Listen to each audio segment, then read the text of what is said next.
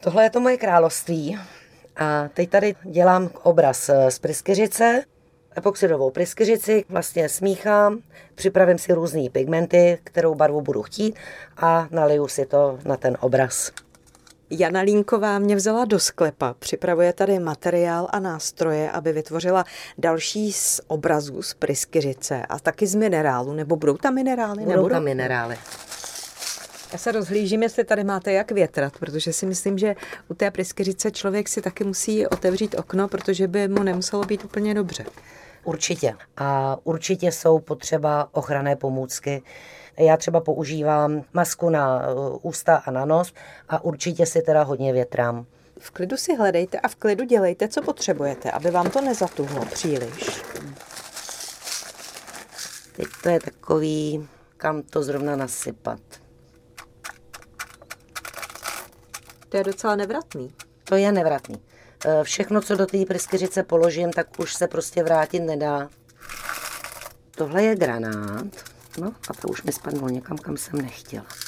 Já vždycky mám uh, rozmyšleno, co kam položím a to nakonec pak udělám úplně jinak.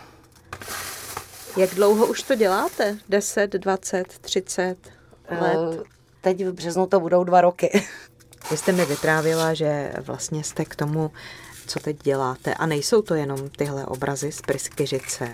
Vy jste vlastně k tomu přišla, když jste jezdila za svojí babičkou do domova pro seniory. Tam jste uh, začala pracovat jako dobrovolnice. Ano. Chodila jste tam na nějaké kurzy nebo do dílniček s nimi? Chodila jsem uh, vlastně do dílničky, kde seniori vyrábějí různé krásné věci.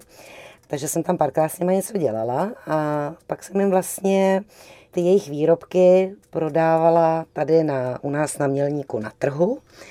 A díky tomu jsem vlastně začala já sama pomaličku eh, k těm jejich výrobkům ještě taky něco jako jim přidávat.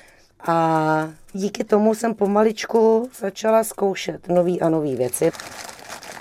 No a tak nějak jsem se postupně vlastně dostala k těm sochám a pak k obrazům a a pak ke skřítkům.